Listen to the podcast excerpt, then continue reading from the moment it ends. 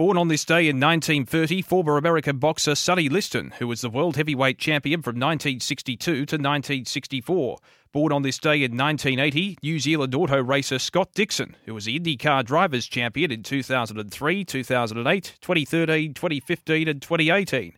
And born on this day in 1982, Sri Lankan cricketer Nuwan Kulasekara, as we mark births, deaths, and marriages. For Tobin Brothers Funerals, celebrating lives, visit tobinbrothers.com.au.